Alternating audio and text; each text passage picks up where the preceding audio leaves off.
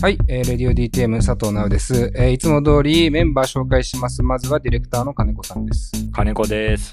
お願いします。お願いします。そしてスタッフのまんちゅうです。まんちゅうです。よろしくお願いします。はい、お願いします。そして、久々ですね、スタッフの岩橋くんです。よはい、岩橋です。ろしくお願いします。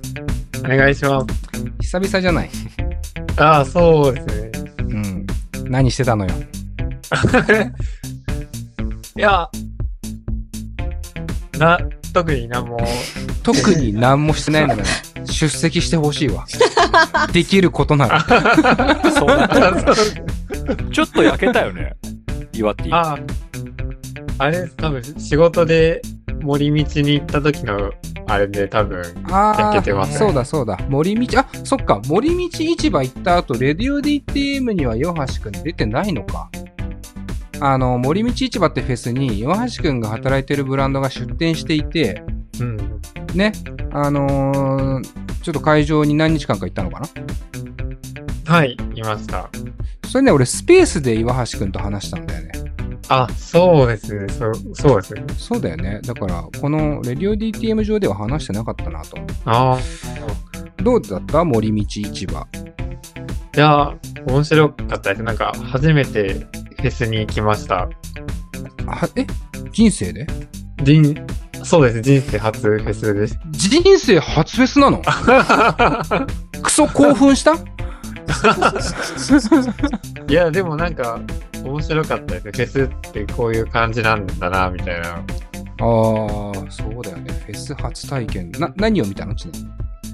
えっ、と、テンパレイとか、うん。あと、モーナレとか見ました。ものの哀れ？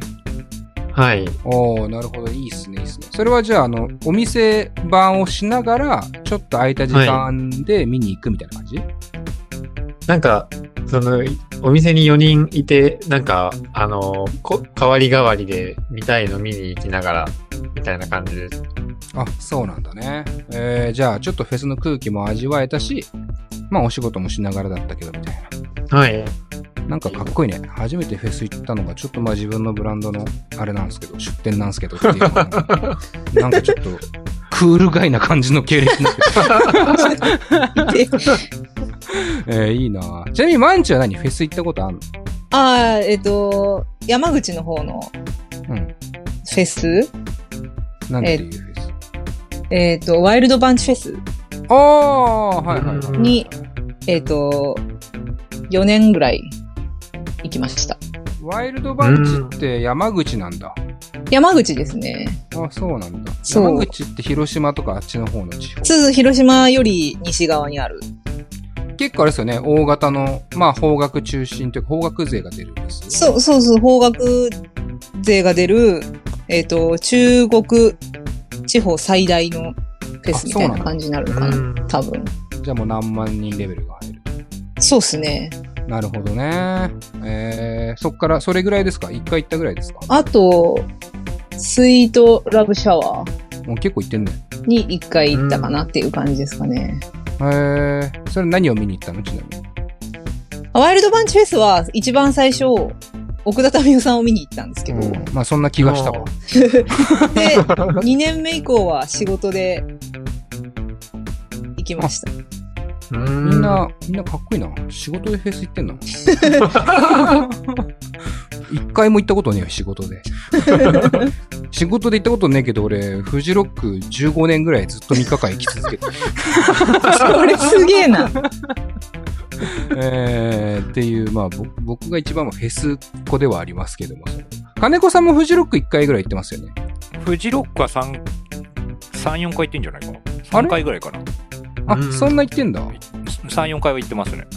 あれなんか会ったことないっすね、ほとんど会場で。そうね、一緒にはいたくないもんね。そうだよね。何それ？言いたくないって何？行ってない行ってない。一緒に行ったことはないから。そうだよね。会ったことない。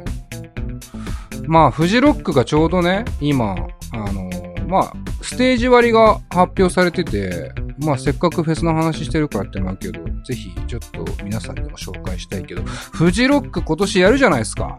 まあ、いった去年、えーっと、開催できなくって、で、今年ね、ついにこう、まあコロナ禍ではありますけども、まあ何かしらこう入場制限をするなりして気を使ってやるということが発表されてから、まあメンツは結構どんどんどんどん発表されてたんですけども、えーステージ割が発表されて、えー今年は日本人だけ、フジロックはもともと結構世界中のバンドが来るフェスなんですけども、まあそれもあって僕好きで行ってたところはちょっとあるんですけど、えー今年はまあね、えーなかなか海外からのお客さんも来づらいということで、まあ日本人のみでの開催ですけど、こうやって見ると日本人だけでさすがのフジロック集めると鬼メンツですね。マジで。鬼のようなメンツが集まってます。簡単にちょっと、まあ、ヘッドライナーだけ紹介まずすると、ラドウィンプスが1日目。えうん2日目がキングヌー。で、3日目が電気グルーブっていうね。まあ、電気グルーブはもう完全にフジロックの常連なんですよ。だからこれはまあなんか、うんうんですけども、問題はまあここはわかるんですけど、まあ、ステージ今回ね、4つのみ。普段は多分、8から10、10いくつぐらいまでステージはあるような規模のフェスですけども、まあ今年は4ステージのみ。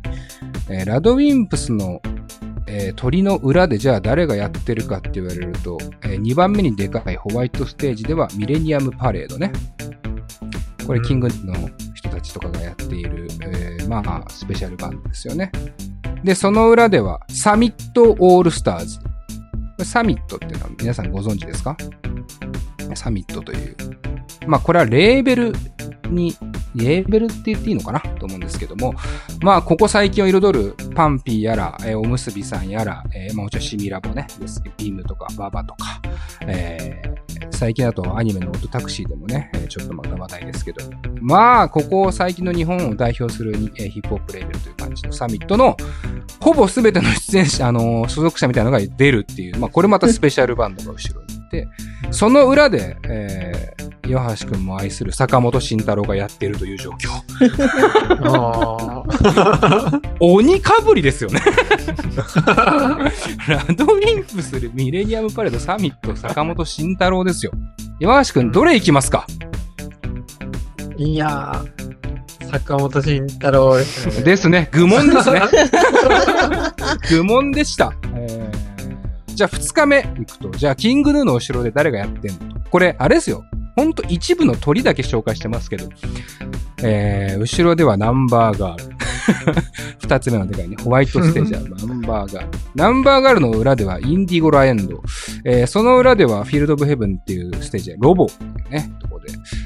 えー、やや人気度だけで言うとロボが劣勢かなって感じがしますけど。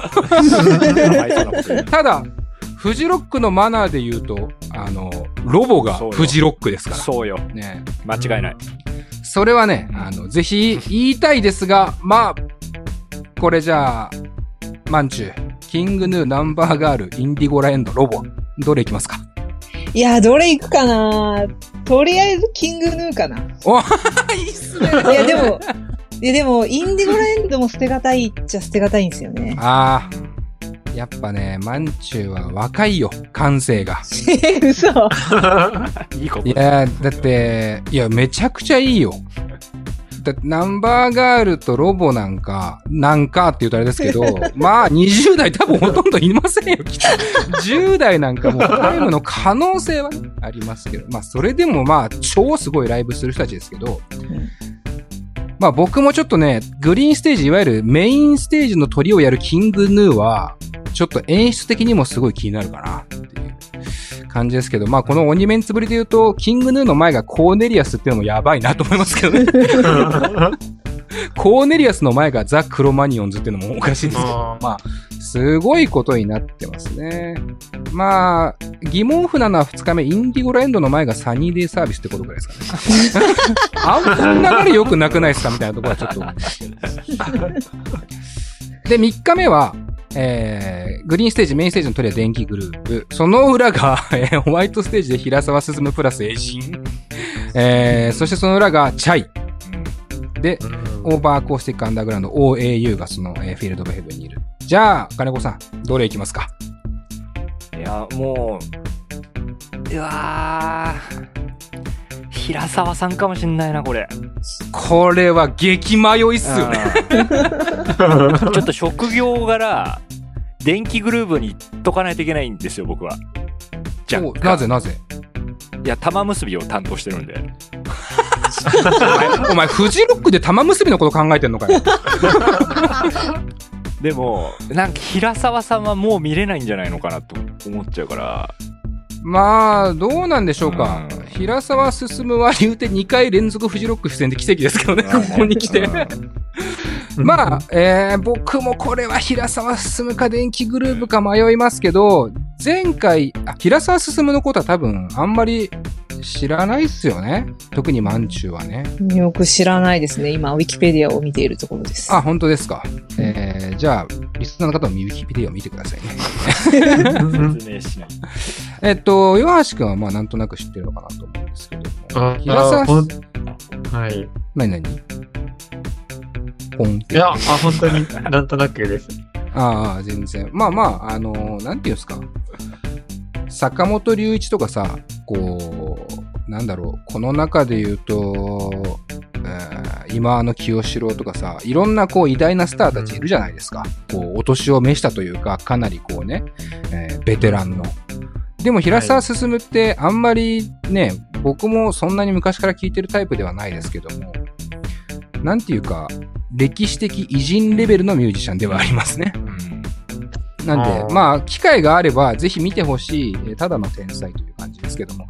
えー、まあ、映画とかのね、劇伴とかでもうんまあ、あの参加したりもしてるから、まあその辺もね、きっかけかも、きっかけでもいいかもしれないですけど、平沢進ね、前回フジロックでやった時、レッドマーキーっていう室内テント型のステージだったんですよ。で、今回ホワイトステージっていうことなんで、えーまあ野外の結構デカめのステージなんで、まあこれまたね、ちょっとこうステージングがどうなるか気になるな。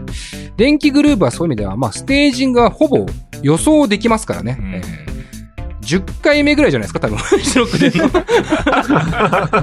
そんな気がするので、まあ、平沢すぐ俺も見に行っちゃうかなって気はするんですけど、そのホワイトステージ3日目、まあ言ったら結構でかいステージですよ。これの昼間がね、やばいですね。折坂優太重曹からのザ・ブルーハーブっていうのがありますか？どんな流れですか？えー、その後にボアダムスの愛が出て平沢進が出るってどういう流れですか？鬼フェスですよね、マジで。そのまあね、裏には下山がいて、羊文学がいて、チャイがあいて。で、上原ひろみがフィールド・オブ・ヘブンでピアノ弾いてるわけですから、最高ね。うんやばいっすよね。いやもうね、行ける人は全員行った方がいいよ、本当に気持ち的にも、状況的にも。むちゃすげえよ、このフェス。ただ、ちょっとだけ高い。毎回ね 毎回言うてる。いやー、3日間で4万5千ぐらいですか？あーなかなか手の出づらいところではありますけど、まあ、おそらくその感動、値段以上の感動をもらえるもらえるもらえる。メンツであり、うんえーフェスになることはきっと約束されてるんじゃないかなと、えー僕は思いますので、ぜひ皆さんね、フジロック今後もチェックして、まあ、もし行ける方はぜひ行ってみてほしいなと思います。はい。というわけで、えーじゃあ今日のオープニングソングは、えーフジロックにも出演する方の楽曲からいきたいかなと思います。えーそれでは聴いてください。えー坂本慎太郎でツバメの季節に。